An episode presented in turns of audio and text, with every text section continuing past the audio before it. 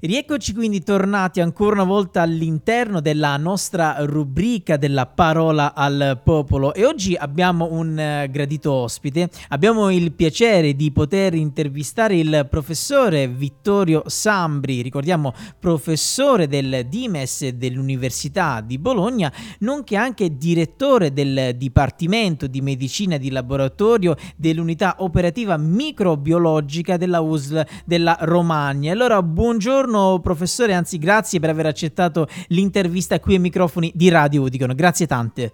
Grazie a voi e grazie a tutti gli ascoltatori, per l'amor del cielo, un piacere. grazie professore. E allora oggi con lei andremo a toccare sostanzialmente un argomento eh, recente, più che argomento è una preoccupazione insomma che sta arrivando, si sente, si percepisce che sta arrivando, eh, si vuole anche da due anni di pandemia che stiamo ancora tutt'oggi eh, vivendo. Parliamo di questo eh, virus, eh, di questo West Nile e allora mh, iniziamo subito a partire dalle basi, professore. Cos'è il West Nile e soprattutto come si trasmette questo virus? Iniziamo a dare qualche informazione basilare ai nostri ascoltatori di Radio Udicon.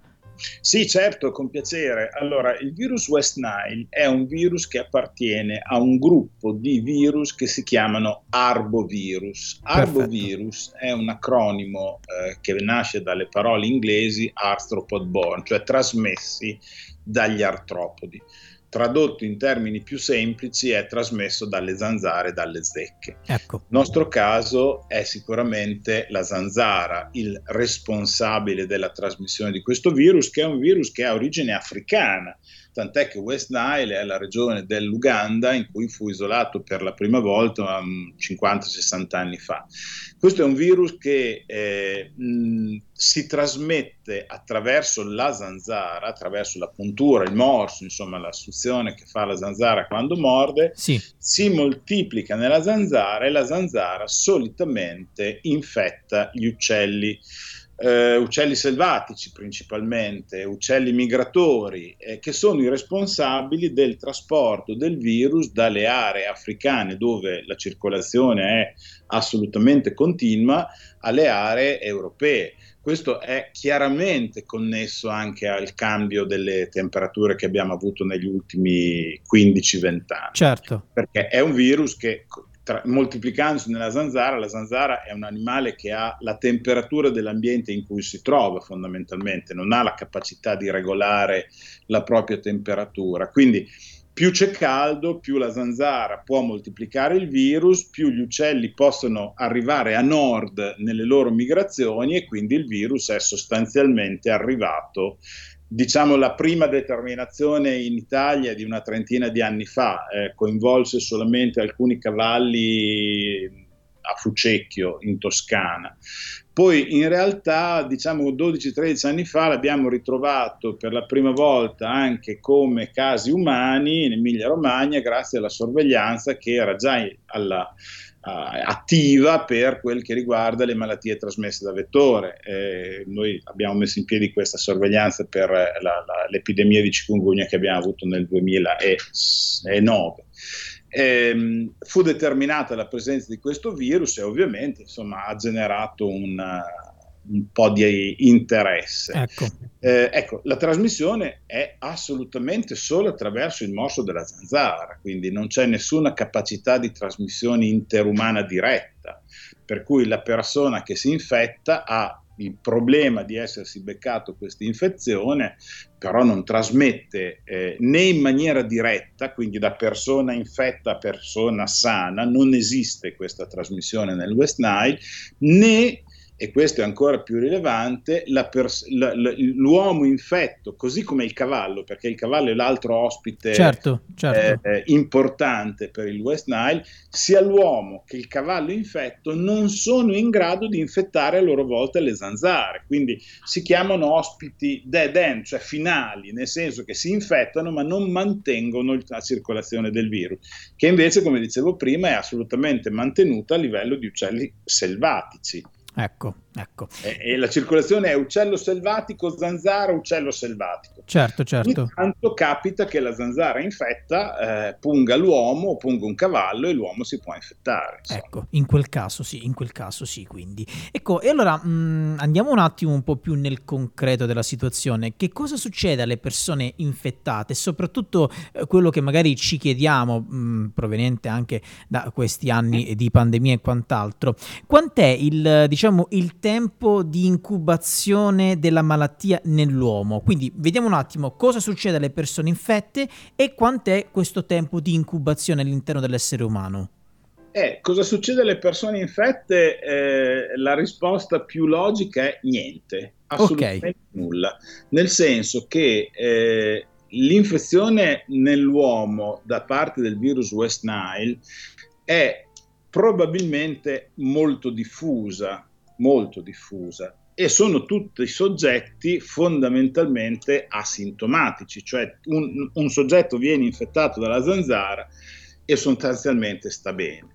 Quello che può succedere in una piccola percentuale di persone che prendono l'infezione, diciamo un, un 5%, ma forse anche un po' di meno, okay. è che sviluppino una sindrome di tipo simili influenzale, quindi qualche giorno di mal di testa, di febbre, ma fondamentalmente finisce tutto lì, quindi okay. poi, ah, il virus circola d'estate, per cui uno a luglio si becca tre giorni di febbricola, un po' di mal di testa, chissà cosa avrò, avrò mangiato qualcosa, vabbè, e, e la chiude lì. Certo. Il problema invece eh, è relativo a una piccola, veramente piccola percentuale di persone infette, meno dell'1%, quindi su 100 persone che si infettano, meno dell'1% sviluppa una malattia che invece è una malattia severa, perché si tratta di una meningoencefalite. Meningoencefalite vuol dire che il virus è in grado di infettare il soggetto attraverso il morso della zanzara, trasmettersi attraverso il sangue, arriva al sistema nervoso centrale, fondamentalmente alle meningi e all'encefalo, e qua dà dei disturbi decisamente importanti. Le persone che sviluppano con più frequenza questo tipo di patologia, che come dico è rara, è rarissima, meno di 1 su 100 rispetto al, al totale degli infetti, però sono persone che finiscono in ospedale, sono soprattutto le persone più avanti in età, diciamo sopra i 70 anni. ecco, Indicativamente, certo, certo. Sono, sono quelle che possono avere delle conseguenze anche abbastanza serie per due motivi. Il primo è che comunque si tratta di una meningoencefalite virale che anche quando guarisce spesso lascia quelli che noi medici chiamiamo reliquati, cioè il paziente si trascina con dei sintomi che non lo portano ad avere lo stato di salute che aveva prima. E in alcuni casi, specialmente quando esistono delle condizioni di comorbilità, cioè di altre malattie intercorrenti, che voglio dire nell'età più avanzata sono abbastanza comuni, le patologie croniche, insomma, certo. no? ecco è chiaro che lì la mortalità diventa un pochettino più consistente. Quindi è un problema che colpisce una piccolissima percentuale dei soggetti infettati e soprattutto quelli più avanti in età. Ecco, quindi non stiamo parlando di una situazione simile alla pandemia, perché adesso capisco perfettamente che le persone siano normalmente un po' terrorizzate. Ecco, ecco, ecco. Un virus nuovo, semi-nuovo, dice oddio ci torniamo dentro. Ecco, no, esatto. così. Qua stiamo parlando di una situazione completamente diversa. Stiamo parlando però di una situazione che apre uno scenario che nella eh, così, immaginario sanitario italiano e dei paesi temperati è uno scenario non consueto, cioè il, la puntura della zanzara non è solo un fastidio, ma può rappresentare un rischio anche severo per la salute di alcune persone. Normalmente le zanzare sono percepite come un fastidio estivo, però niente di più. Ecco, in questa situazione le zanzare sono un un rischio concreto, ecco, dove, ecco. dove, c'è circolazione virale, quindi la necessità di ehm, controllarle, ecco, il più possibile. Tornando invece alla domanda di prima, cioè qual è il tempo di incubazione della malattia nell'uomo, è abbastanza difficile dirlo, perché l'evento ehm, puntura di zanzara che scatena la, la, la, l'infezione è un evento non facile da ricordare, cioè, io credo che se, se chiedessi a, a, ai, ai, nostri ascoltatori quando è l'ultima volta che è stato punto di una zanzara, probabilmente a casa mia avrebbero certo. detto ieri sera. certo, esatto. Quindi è un evento che non è così facile da collocare nel tempo. Sì, la zanzara, ma appunto 13 giorni fa, non è così. Diciamo che mediamente l'incubazione non è lunghissima, si stima che sia intorno ai 7-10 giorni al massimo. Ok, perfetto. Quindi, e questo rende anche ragione del fatto che eh, noi continuiamo normalmente a vedere casi umani di infezione da West Nile che finiscono in ospedale anche abbastanza avanti nella stagione, quando uno dice, beh vabbè, però le zanzare non ci sono più, sì, eh, però sono magari punture avvenute un paio di settimane prima, tre settimane prima, che portano a questi casi che sono molto tardivi e non così immediatamente ricollegabile alla presenza delle zanzare, c'è un problema di incubazione. Certo, certo, certo. Ecco, accennava prima ai sintomi, infatti ce ne ha un pochettino elencati, sì. quindi mi ha anche risposto a questa domanda insomma che le volevo fare, però comunque sì, le volevo chiedere se ci sono altri sintomi anche meno gravi, insomma, nello specifico, anche se già ci ha risposto in maniera molto dettagliata nella precedente eh, domanda e in più, oltre a questo, le volevo chiedere se comunque sia esiste ad oggi una cura farmacologica. Allora, i sintomi, come le dicevo, sono quelli di una meningoencefalite virale, quindi eh, sono sintomi che normalmente portano il paziente a chiedere l'aiuto di un medico. No? Ecco, certo. Facciamo andare in pronto soccorso perché c'è una febbre magari importante, c'è tutta un, una serie di di sintomi di tipo neurologico che insomma rendono il paziente un po' agitato, che se ne rende conto che c'è qualcosa che non funziona. Certo. No, ma, ma è, è, quella piccola percentuale di pazienti che dicevamo prima. Normalmente, come dico, non succede niente, non ci sono sintomi, sono casi totalmente asintomatici oppure c'è una sintomatologia di tipo febbrile ma molto blando e, e, e, e, molto rapidamente limitante, quindi fondamentalmente non c'è la sintomatologia è poco, è poco utile per inquadrare il problema. Purtroppo non esiste una cura farmacologica, non abbiamo un farmaco che sia specificatamente attivo nei confronti dell'infezione da West Nile. Quindi eh, i casi gravi, che sono quelli che purtroppo finiscono in ospedale e spesso anche in terapia intensiva, in realtà vengono trattati fondamentalmente con un supporto vitale, quindi diciamo che si, si, si, affronta il problema cercando di far sì che l'organismo della persona possa risolvere l'infezione in maniera autonoma. Autonoma, certo. Virali. Non esiste un farmaco specifico da usare per West Nile al momento, anche perché mi, mi permetto di fare una piccola considerazione. Certo. È vero che stiamo parlando di una malattia grave, perché la meningoencefalite è comunque una malattia che porta il paziente in ospedale fino anche alla rianimazione, ma il numero dei casi è veramente molto, molto, molto limitato, quindi anche pensare che ci sia un investimento in termini di ricerca farmacologica per trattare un numero di pazienti che è assolutamente esiguo, eh, è difficile pensare, insomma, no? è difficile che che ci sia un interesse da questo punto di vista. Poi adesso devo dire che con uh, i fondi del, del, PNRR esistono dei progetti che prevedono anche di, che le università si mettano a cercare di trovare farmaci attivi anche per queste malattie che chiamiamo in qualche maniera neglette, nel senso che alle grandi compagnie eh, che producono farmaci, se uno dice beh, fate ricerca per un numero di casi, forse sono 1500 in Europa in un anno, questi ti guardano e dicono, beh, certo. so, è un certo. po' difficile pensare a un investimento di quel tipo. Ha reso bene l'idea, esatto, esatto, certo, è anche comprensibile da un certo punto di vista. Comprensibilissimo, cioè voglio dire, le compagnie che producono farmaci sono compagnie che hanno un'etica, ma che hanno comunque la necessità di un profitto. Certo, allora, certo. È chiaro che qua è poco profittevole, bisogna certo. pensare che con questi fondi che per fortuna sembra che vengano erogati molto rapidamente si potrà fare qualcosa di più, insomma. Certo, certo. Ecco, mh, adesso volevo un attimo concentrarmi anche sui soggetti soggetti più vulnerabili, perché ne avevamo accennato prima nelle domande precedenti, eh, però voglio un attimo riproporle, riformulare eh, la domanda concentrandomi su questo, su questo punto. Quindi le volevo chiedere quali sono sostanzialmente i soggetti più eh, vulnerabili nel riscontrare, come diceva lei, anche se in maniera molto esigua, con una percentuale molto bassa, però comunque sia, quali sono quei soggetti che rischiano, tra virgolette, mettiamolo così, forme gravi dell'infezione, anche se sono comunque sia delle percentuali basse? Direi che il 95% delle persone che hanno la sfortuna di sviluppare una meningoencefalite da West Nile, quindi di finire in ospedale, sono persone anziane.